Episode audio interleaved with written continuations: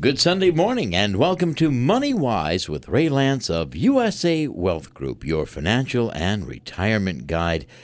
The mission of USA Wealth is to help you protect your family and protect your money. Good morning, Ray. Good morning, Phil. Good morning, ladies and gentlemen. Welcome to Money Wise, another edition on a Sunday morning. Thank you very much for listening. And good morning to attorney Tenny Lance, who's our special guest this morning. Good morning, Tenny. Good morning, everyone. And Tenny, by the way, is from Lance Law Inc., which is at 352 Faunce Corner Road. And uh, she's been an attorney for more years than I can possibly remember or count. What do you think I of that, beg Tenny? your When he says pardon. that, what what goes through your mind when he says things like that? I don't want to talk about it online. More years than I can imagine. No, it just means she's very experienced. That's all I meant Okay. by that, Phil. We're going to be talking about some uh, interesting things in the news. We're going to be talking a little bit about what happens in China. They're changing their policies on how many babies one can have and what the implications of that are for this country. And I'd like to actually start out this morning by saying a big congratulations to you and your family, Phil. And congratulations to Alex Paleologus, who's just recently joined the Chamber of Commerce, Greater New Bedford Area Chamber of Commerce, as Membership Development Account Representative. Thank you so, So- much. That means a lot. Thank you. Ray. I just got my edition of the uh, Chamber News, and I opened the page and I said, I know Alex, yes, you do. and I know his dad. oh, that's And so, wonderful. Congratulations, Congratulations to him. to Alex. It was uh, exciting to Thank read that in you. the It's Chamber very newspaper. thoughtful. Very, very thoughtful of you. Appreciate that. Another up and coming member of the community. Thank you very much. I'd like to begin this morning. Uh, we're going to talk a little bit about some current events, although not in great detail because that's not what this show is about. But there were some interesting things I saw recently in the news that I thought people might want to know about and then say, well, why is that important to know about? So, China's leaders have scrapped their one child policy. For many years, going back to the 1970, uh, China had a population of about 800 million people and they had a fairly reasonable normal fertility rate of about 5% growth a year in their population. And China was concerned about that, and they thought, we're going to have too many people, we can't support them. So um, by 10 years later, 1979, their fertility rate had dropped to 2.7% growth, and they felt that was still too much. So in 1980, the Communist Party in China adopted a one child policy. If you're a couple in China, you could only have one child. By 1984, they changed the policy slightly and said that if you're in the rural areas, you could have more than one child. But then they made the laws even more strict. And at that point, it was catching up with them. So what's happened is in 2001, um, the government was allowed to impose fines on families that had more than one child. So they were still trying to enforce this- this policy of one child. And in 2013, another 12 years later, fairly recently, they said, well, you know what? If you can have two children if you came from a household that didn't have any siblings, you were the only child. Well, this year, just a short time ago, uh, just really in the last month, the leadership has announced a new policy saying that all couples will now be allowed to have two children.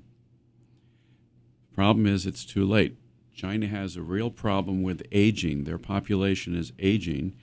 And so, for example, um, we have sort of a zero growth happening right now in Europe. We have almost a break even growth in the U.S.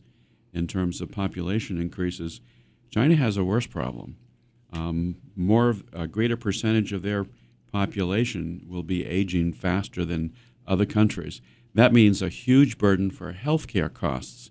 So their policy has not worked. Um, Chinese parents will now um, uh, be allowed to have two children, but they have to have a government permit to have the second child. Amazing, isn't it?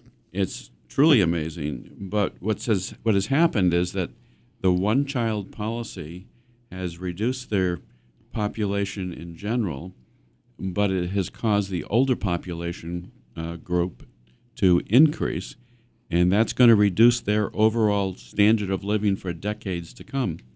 And what's happened is that because of the one child policy that has now gone back for 45 years, they've had this one child policy, it's caused people to think that socially they should only have one child.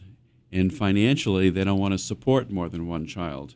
So even though the government now says it's okay to have two children in China, people are so ingrained in society with having one child. It's a social stigma. Some of the local municipalities have not adopted this change of allowing two children. And so people with more than one, chil- one child are still ostracized. So their economy is going to be impacted negatively for decades to come before it sort of normalizes, if you will. So what's the what's the importance of that to our country and our economy? Well, we also have a graying population in this country. Uh, and by the way, it's estimated by the year 2050, one third of the Chinese population will be elderly.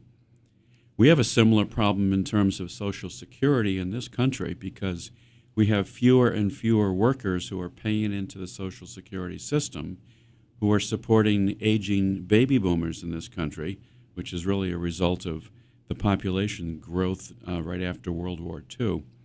So we have a similar problem, but we have a much more diverse population. We don't have restrictions on how many children one can have.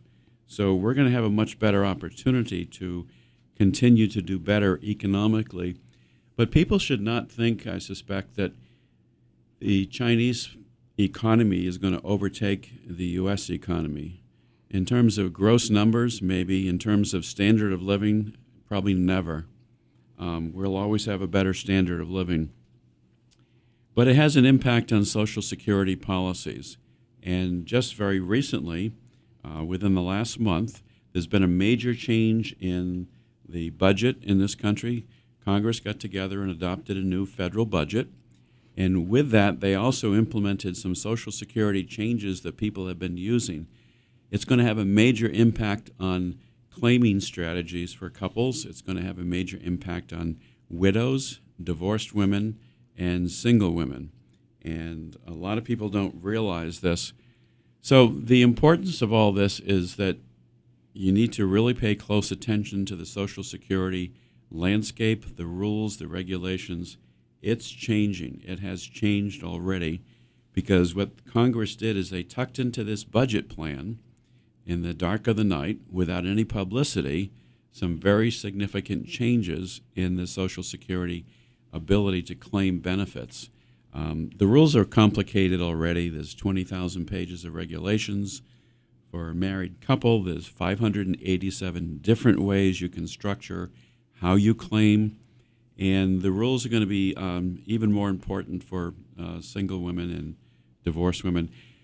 I read something fairly recently that was uh, fairly shocking and sobering at the same time, and that's very simply that um, 80% of women who are by themselves tend to claim Social Security at the age of 62.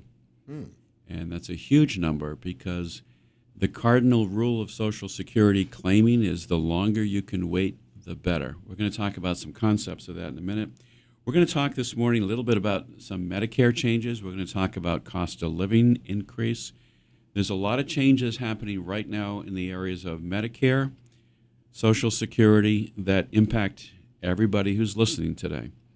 So let me just start by just mentioning um, there is no cost of living for 2016. That was announced recently. I think most people know that. No cost of living increase for Social Security, but things still keep going up in value.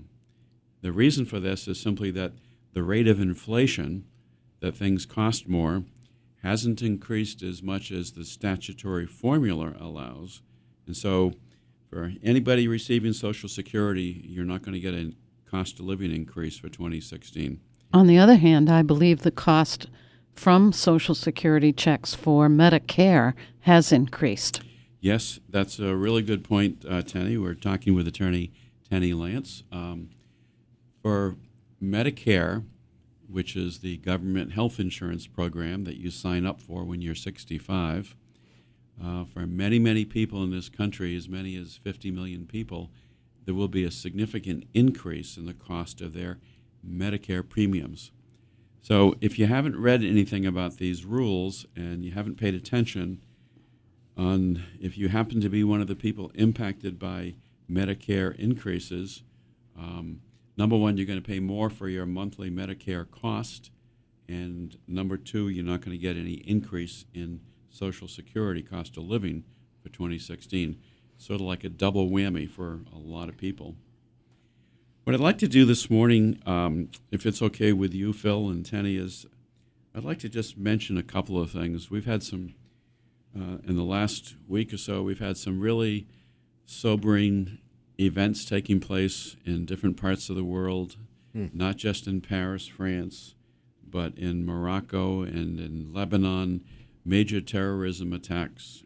And uh, the one positive thing, I guess, that's coming out of it is that we're going to see perhaps more cooperation between France and Russia and the U.S.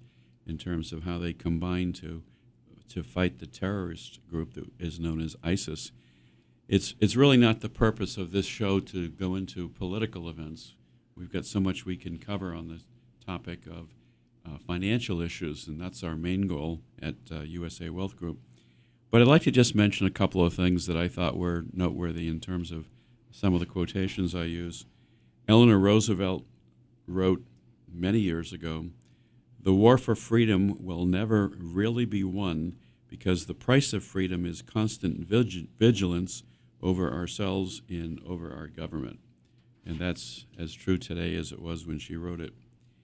And then on the topic of violence, um, a famous writer, science fiction writer, um, Isaac Asimov wrote, Violence is the last refuge of the incompetent. Mm. And that's also, I thought, very applicable. And going back to uh, centuries ago, Martin Luther, um, who really formed the Protestant religion, said, Nothing good ever comes of violence. And we've seen that as well today. And I'm going to give you two other quotes from Winston Churchill, and then we're going to move into our topic. Winston Churchill once said, Courage is the first of human qualities because it is the quality which guarantees all the others. And he also wrote on the topic of courage Courage is what it takes to stand up and speak. Courage is also what it takes to sit down and listen. So, a great man, great information. And um, one last topic. Um, actually, I'll save this for a little later. I've got some additional quotes that I'll toss in a little bit later that I think are useful. Well, let, let's talk a little bit, though, about vigilance and courage.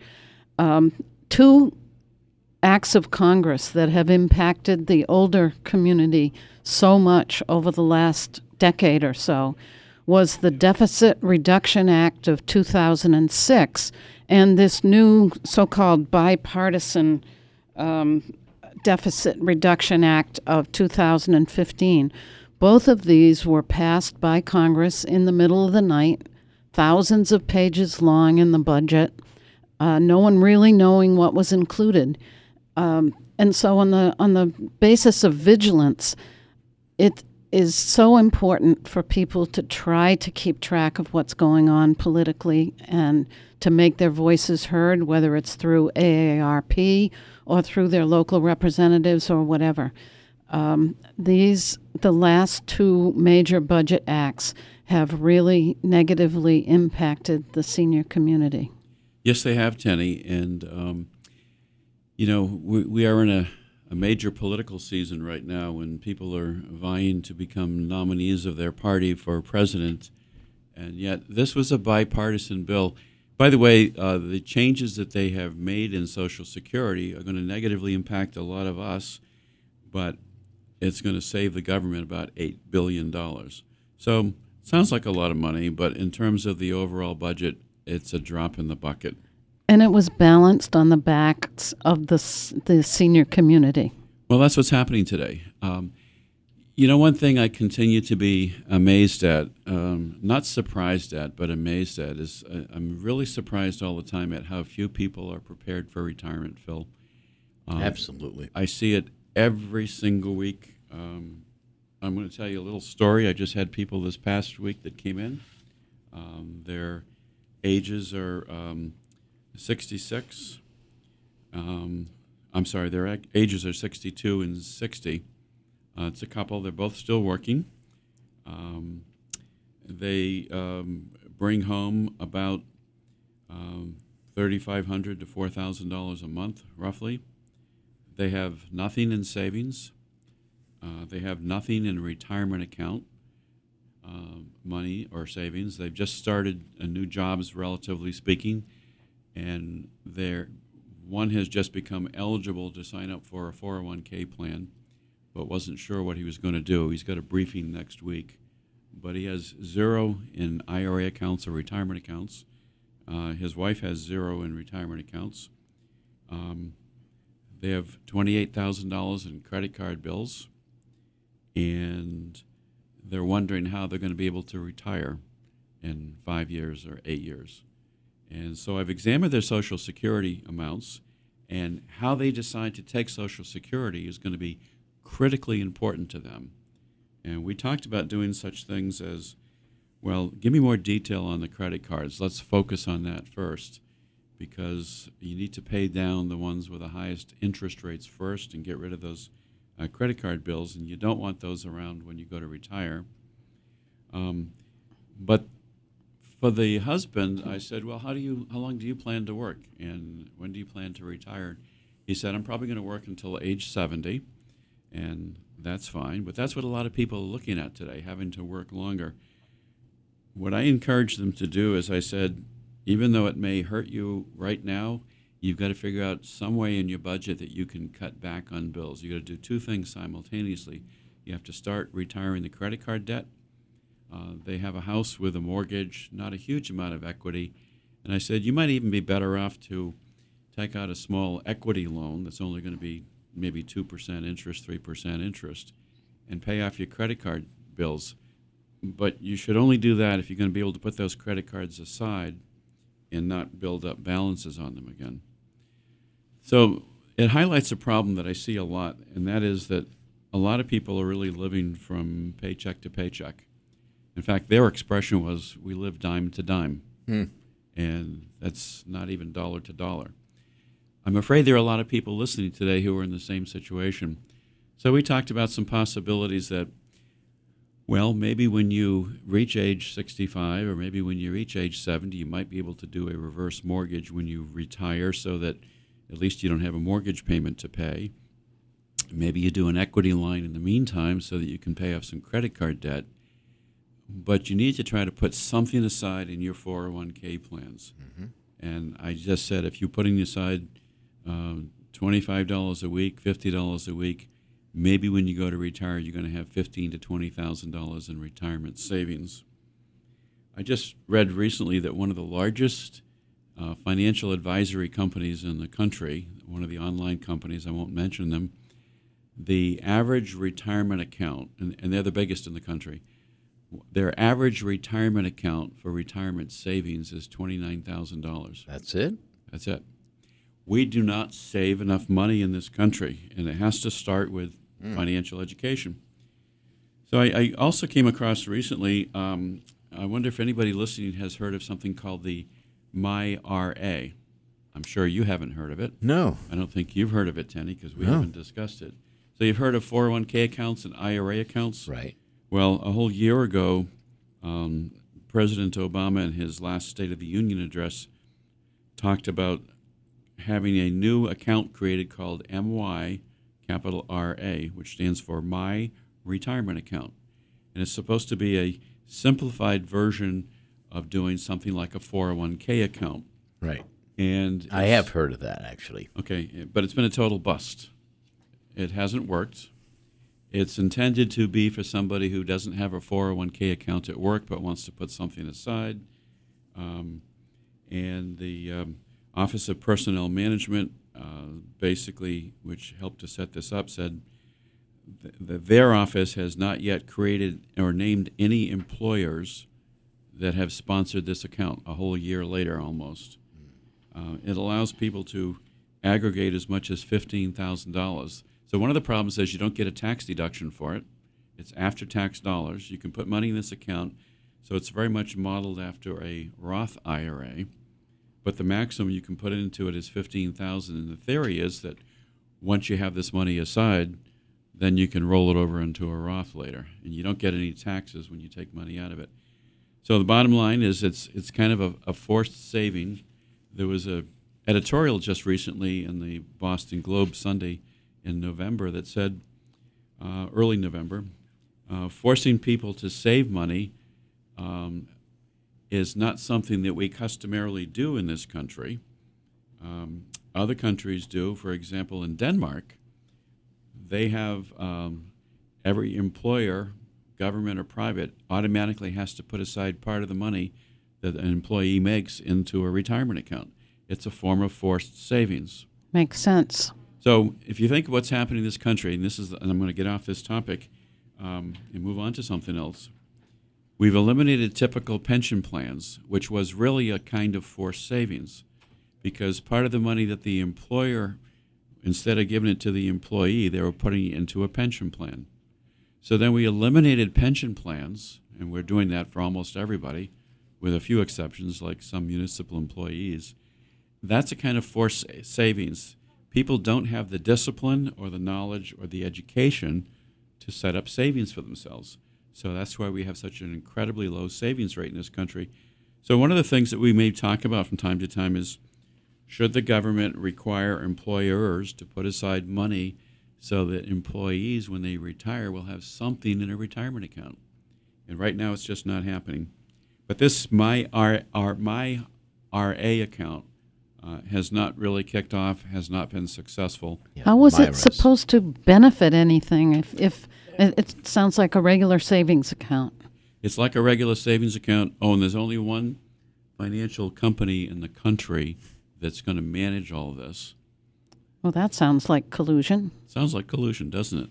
Yeah. Sounds like putting five hundred million dollars into an energy company that went bust. Um, Solyndra, so was that the name of the That company? was it. Solyndra. out in California. Well, the big news of today, um, ladies and gentlemen, is that uh, we're not doing enough to save, um, and the government's not giving us a cost of living increase in Social Security, and we're going to pay more, many of us, for Medicare insurance. And now the government has just say, changed some of the significant rules for Social Security. So now, more than ever, you need to get some professional advice about when should you take Social Security. I was on a webinar just the last couple of days so I could get more information. Um, I have filled an entire three inch, three ring notebook with information about these new changes. It's complicated, but the person doing the webinar, who's a person I admire and respect out of Scottsdale, Arizona, Rex Vodelin is his name. Um, I've heard him speak three times on, in person on Social Security. He was instructing us on some of the new changes, and he said, Here's something you won't believe. I just got a letter from my own broker dealer security uh, advisor this morning that had information advising people, and they gave out incorrect information to everybody on their mailing list about these new Social Security changes. Wow. So it's important to get uh, correct information. So, as Tenny mentioned, and I mentioned earlier, um, the changes are significant. They will impact a lot of people. Um, they're not as bad as some people think for individuals, but they're clearly going to impact married couples. So, you want to get proper advice on when you should collect. At the very end of this uh, program today, we're going to save some time to talk about some general uh, hints and general ideas about Social Security. And we're going to talk about that uh, when we come back, and we're going to really hone in and focus very much on the new changes and who they impact, what they do, what they don't do. And then we're going to talk about some general topics for everybody who's listening. So stay tuned with us. We'll be back in a minute and talk with attorney Tenny Lance. We're going to talk about Social Security. We're not going to talk anymore about Medicare today, but we will talk about the Social Security changes. They're important. Please stay tuned. We'll be right back.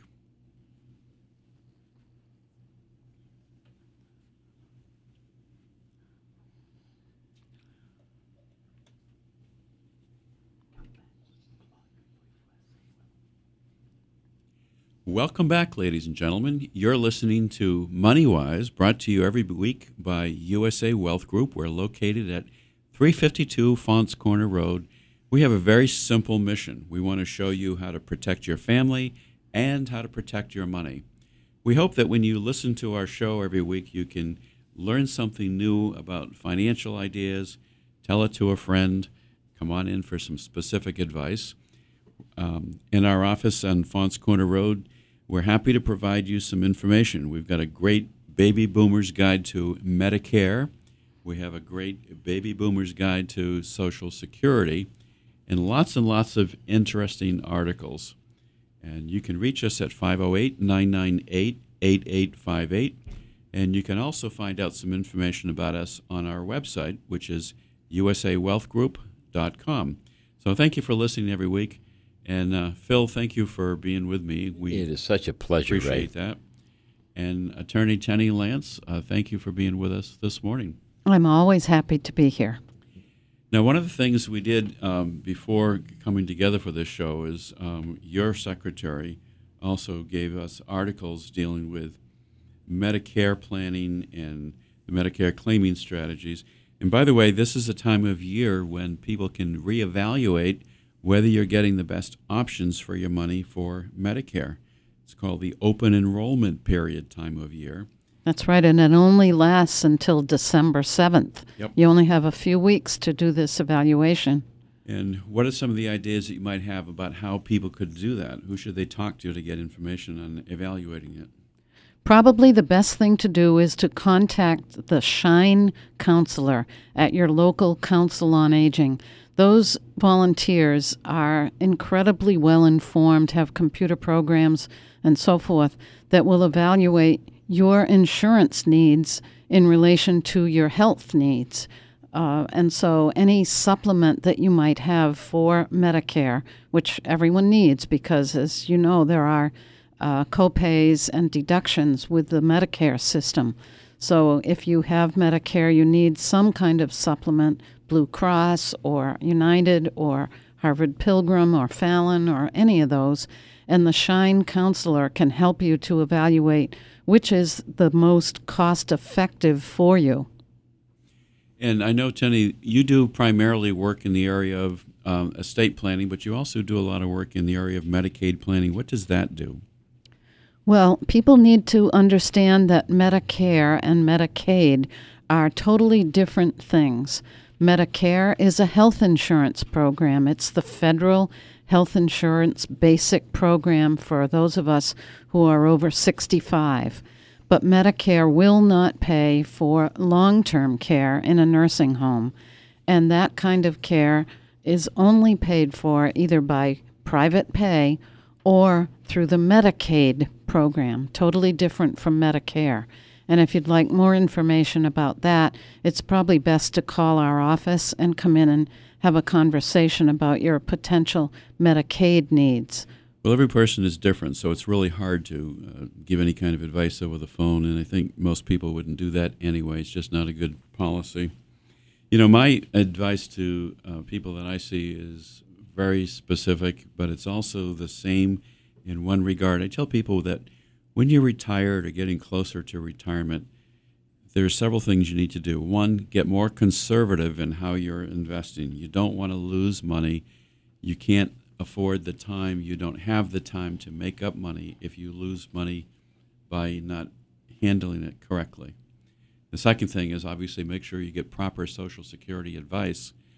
But I'm going to tell you also that even if you're collecting Social Security already, and let's say you're under the age of 70 and you wish you had done things a little different, there are several options for doing things over again or stopping or stopping and paying back. Some things, some strategies have to be done within 12 months from the time you start collecting. And there are other ways that you can have a do over uh, without paying back the money. But there are several options, and it will allow your account to continue to grow to a larger amount. So don't think that if you have already started collecting Social Security, maybe it's too late to to change that. There are some things that you can change and do over. You know, Phil, one of the things that uh, I do is I ask anybody in my office, I constantly clip articles out of magazines and newspapers, and I catalog them. We have something called an I file, which stands for information file. Mm-hmm. Everything from reverse mortgages to Roth IRAs to claiming strategies. And because there's so many things, you can't keep track of them all. And then periodically, I want to look up something on a particular topic, and I might have six or eight articles on that one subject. Very good. Yeah. Um, uh, it drives Tenny crazy sometimes. Well, only because um, when we sit and watch a TV program at night and suddenly you go because he's tearing something out of the newspaper, it does drive me a little crazy. It's true. Right. Buy him a pair of scissors for Christmas. Oh, he gets too excited to Only wait if- for the scissors. Only if they're electric scissors. but sure. But uh, here's an article recently. You know, we tell people, you know, nobody's making money in the bank today. You have risk in the stock market. Think about doing index funds. And there's an article uh, in this month in Forbes magazine uh, by a, a gentleman named William Baldwin. He writes on investment strategies every month. And he's uh, got an article I have in my hand called Don't Worry, Be Wealthy. Well, don't worry, just survive is even more appropriate today. But he says uh, basically, uh, if you are in the stock market or mutual funds and your account is being traded over, you know, once a year, you can easily take a half a percent off the total returns that you're getting. Um, he says, you know, instead think about getting into something that's an index fund, and that's a large part of what we do in our office. We do a lot of work with indexed annuities, where the principal is protected and doesn't go down, but you you have the benefit of increases if the index goes up. And I'm not going to go into that article in detail. If anybody wants a copy, call my office at 508 998 8858. We'll get you a copy. He concludes this by saying, You should save more. Putting away 10% of your paycheck is not adequate. Double that. That's his closing argument in his article. But more and more, I'm seeing in my office people who have lots of money stashed in bank accounts. And we try to tell them that bank accounts are actually losing them money given the rate of inflation uh, versus the amount of earnings on that bank account. So we try to um, encourage them to look at other options. And I want to tell people that um, the topic of these recent Social Security changes is important to everybody. Some people are affected, some people are not affected. We've got two really good charts. We're happy to provide that for you. Uh, this is stuff that we have from uh, the Nexus Research Institute, which is an organization that we belong to, and it's a company that designs some of the financial products that we do business with. Um, and some of it's just stuff off the internet that's very important. So we have a chart, for example, that breaks down the new Social Security claiming changes, and it's a matrix, which is a chart. It's complicated. So we start out, we've got five different categories of people, and whoever you are listening, I will tell you that you are in one of these categories. You're currently married, or you're an unmarried but divorced spouse, and you were previously married for at least 10 years. That's one very important category under Social Security. Or you might be parents with dependent or disabled children, or you might be a surviving spouse, or you might just be an individual. But you're going to typically follow, fall in one of these five categories individual, surviving spouse, parents with a dependent or disabled children, an unmarried divorced uh, spouse, and your marriage was at least 10 years, or you're currently married. So if you fit into one of those categories, and I can tell you that every one of you listening will, now you need to look at what are the claiming strategies. And depending upon which one of these little boxes you fall in, these claiming strategies are going to be different for every one of these categories. So this is complicated stuff. Nevertheless, if you want to try to read about this, we'll be happy to give you this chart. You can come by the office and get it, or we'll be happy to mail it to you, whatever is most convenient. So there's a strategy called file and suspend. There's a strategy called restricted application. We've talked about file and suspend Yes. before on the radio. hmm And that's a strategy that says, when we've used this very successfully before, we can have one person who um, wants to file for Social Security, and it has to be age 66 to do file and suspend. And they want to suspend because they want their own individual account to continue to accumulate. And then because they've done that, if they're married, their spouse, let's say they're also 66, can claim a spousal benefit, which is equal to 50% of the larger person's account. So it's a great strategy. It allows the spouse with a smaller contract or smaller claiming benefit to collect half of the amount for the larger person's benefit. Larger pers- large uh, spouse with a larger benefit, not the larger spouse. We'd all be in trouble with that one, wouldn't we? Um, so this obviously applies to uh, married people. Uh, it can also apply to an unmarried divorced spouse. Um, and it doesn't necessarily apply to individuals or surviving spouses or parents with dependent children. So some of these str- strategies are going to change and some of them are not. The most important thing to tell you is that if you are already working under one of these claiming strategies, most for the most part you're going to be fully grandfathered and it's going to continue. But this is where there's a lot of information. So um, there are five different categories of where you fit as a person, but then there are 10 different areas in which each of you will have a question, like a survivor benefit. Survivor benefit for a surviving spouse. Uh, your spouse has died, you're collecting their benefit. That's unchanged, unchanged, unchanged, unchanged by any of these strategies. Um, each of these strategies is also restricted by age. I can't possibly go into all this because nobody could possibly follow it. So, one category is if you're under 62 um, or you're not yet 62, you're not going to benefit from any of these, uh, some of these changes, uh, and you're not going to be impacted by them. Other, in other cases, if you're 62 by January 1st, 2016, which is a short time away, then you can benefit from some of these strategies, but you've got to act quickly.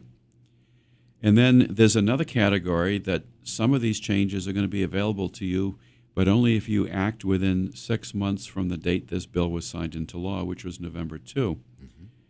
And then there's another date that some of these changes have to be in place by uh, the 1st of November.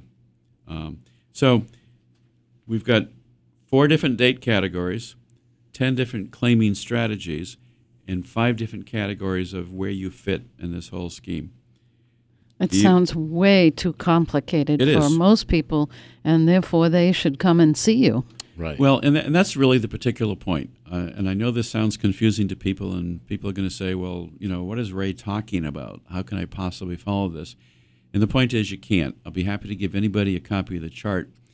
But here's the most important message that I will give you there are significant changes, especially for married couples. There are significant changes depending upon when you reach 62, and many of these changes are no longer going to be available to you after um, April, the middle of April in 2016. So if you think that you have the potential to be impacted by these changes, and perhaps you ought to act now, then you ought to act now. You ought to make an appointment and come in and review. And we're doing this already with clients. Um, I'm not going to say anything more about the changes because it's too complicated. We're going to be doing some seminars, and we will go into it in a little bit more detail. And we'll do it on a timely basis so that some people will still have an opportunity to act, but not everybody comes out to a seminar. What I'd like to focus on, and uh, Phil, you actually have a copy of this, and so does Tenny. yes. There was a great article that was um, in USA Today on November 4 of this month, and it says age more than magic number for Social Security benefits. So I want to give you a couple of key concepts of Social Security. Number one is the most important concept of full retirement age. If you're born um, basically before 1954, your full retirement age is 66. If you're born after 1954, it goes up by a few months uh, every year. If you're born 1960 or after, your full retirement age for collecting Social Security is 67. Now, let me be clear you can still file for Social Security at age 62, but you're going to make 25% more if you wait until full retirement age. So, for most of you listening, your full retirement age is 66. Right. If you're born 1960 or later, it's going to be 67. We're going to stick with this figure for age 66 for a moment. You got to focus in on the concept of full retirement age. And if you want to collect sort of the normal amount, you wait until age 66. Age 66 is also a magic age because you can continue working after 66. You can collect at age 66 and continue working. And when you do that, the government does not reduce your Social Security benefit. But for example, if you start collecting Social Security before your full retirement age, let's say at age 62, and you continue to work, you're kind of shooting yourself in the foot because you're going to be giving the government back money for every $2 you make over roughly $15,000, you're going to give back a dollar of your Social Security check. They'll make it up for you later, but what you've done is you started to collect Social Security too early. Well, there's an interesting quote in this article, Ray, that um, I think kind of sums up the most important thing pre retirements people need to know about Social Security is the consequences of filing for benefits before full retirement age. Right. Their benefit will be permanently reduced. Yep. And that's a quote from the lady who um, is the main advisor at a company called Horsesmouth out of New York. We uh, subscribe to all their material, we get their slides, their materials. They're current on everything. So here's what happens if you collect at age 62, and as I said, 80% of single women collect at age 62. You're, you start out at a lower benefit, benefit amount, and it's permanently reduced for the rest of your life. Mm-hmm. If you can afford to wait to full retirement age, age 66, do that. Critically important. Don't, and don't make the mistake of starting to collect at age 62 and then continue to work because they're going to pull back some of your check from you. So now you've got a double problem. You're going to be permanently reduced at a lower amount for the rest of your life, and they're going to take back some of the money you thought you were going to get. So wait until full retirement age. That concept is the most important concept in collecting Social Security. And by the way, if you can wait until age 70, you get 8% more for every year that you wait. So let's say that you started to collect at age 66 because you thought you were doing a great thing. You're now 68 and you said, gee, I wished I had waited until age 70. Um, you can actually stop collecting Social Security. There's a form you have to file and tell Social Security, stop my checks right now. I want my account, my account to continue to accumulate for two more years. And then you'll resume it again at age 70, but you're going to get a larger check. Yeah, That's one know, of the do-overs. I'm, I'm looking at these numbers here. At 67, it says you can collect $1,000. On average. On yeah. average. On average, at 70, it's $1,240. Now, why don't you put in here? So that's roughly around $2,500 a year you're going to get if you wait those years. How about if you, isn't there a formula to figure out, well, maybe I should start collecting now before those numbers, you know, equal what what uh, I could be making. Yeah, great question, uh, Phil. It's a terrific question. Um, we actually have three or four different software programs that will show you the optimal age for you to collect. Or if you say, well, I don't have longevity in my family, what if I don't live a long time? And therefore, I want to start at age 62 well, we can show you exactly what the age is for reaching the break even point. So if you wait until 66, for example, how long does it take you to come up to the amount that you would have received if you had started collecting 62 to 66? Is there an average? Um, it can, it's around the, the mid to late 70s for a break even, depending upon the account. That's a long while. It's a long while if you don't expect to live that long. Yeah. Right? Or yeah. if you had, you know, an illness and you didn't expect to live a long time. But the important thing to remember is that at full retirement age, whether your age is 66 or 67, it's 25% more at your full retirement age, 66, mm-hmm. than it would be at age 62. Mm-hmm. But if you can also afford to wait until age 70, you're going to get 8% more a year. So a minute ago, when I mentioned the possibility of, yeah, I'm already collecting, I wished I hadn't, but uh, I can't pay it back because it's more than a year. Within a year, you can pay it back and just let it all accumulate until a later age.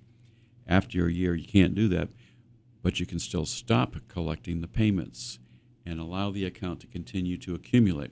So, again, let's say you started at 62 and you said at age 66, I wished I hadn't done that, and I'm going to stop taking my benefits. I'm going to suspend my benefits. This is my do over you're going to get an 8% increase mm-hmm. for the next four years. That's a total of 32% higher. So, where can you make 8% on your money today? That's like yeah. making 8% on your money. Lots of good things you can do, ladies and gentlemen. Uh, if you haven't figured this out yet, it's a really complicated uh, process. Um, you have to know your full retirement age. You have to think about your spouse if you're married. Because let's say you're a husband, you have a slightly higher account than your wife does, for example. And you say, oh, I'm going to start collecting at age 62, and uh, she's going to do the same thing. Um, she's not going to get as much money if the husband dies first. So if the husband, on the other hand, can accumulate longer and collect a higher amount, then when if he dies first, his wife can take over his higher benefit and she'll have a higher benefit for the rest of her life. And you got to remember in that equation, if they're both collecting Social Security and one dies, they're only going to get one Social Security check going forward.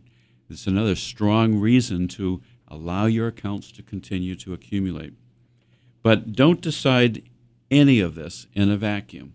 We have to sit down with you and take a look at what are your other potential sources of retirement income and what can we recommend to you that would allow you to maximize your Social Security? So the final thought on this is do not assume that if you've already started collecting that it's too late. Mm-hmm. There may be some important strategies you can use. I apologize for talking as much as I did today, today, Tenny, and not having you have a chance to speak. That's all right. You're the expert on Social yes. Security. Well, it's complicated. Um, don't ever think that it's not we want to leave you with a couple of parting thoughts. And I just want to come back basically and uh, give you a couple of ideas. Ernest Hemingway once said that courage is grace under pressure. And there are some important things that we all need to think about in these uh, tough times. I, one of my favorite spokespersons is uh, Teddy Roosevelt, Theodore Roosevelt, a president. He said, for far better it is to dare mighty things, to win glorious triumphs, even though checkered by failure, than to take rank, rank with those poor spirits who neither enjoy much nor suffer much, because they live in the gray twilight that knows not victory nor defeat. But in any event, retirement is not for sissies. Um, we appreciate you living, listening to us every single week. We've got so much to share that it's sometimes uh, hard to get all the words out. Um, my last quote today is from Mark Twain Age is an issue of mind over matter. If you don't mind, it doesn't matter.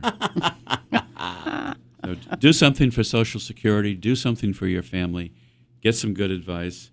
Um, Goodbye for today, everyone. Call Tenny at 508 998 8800. Call our office at 508 998 8858. And thank you for listening.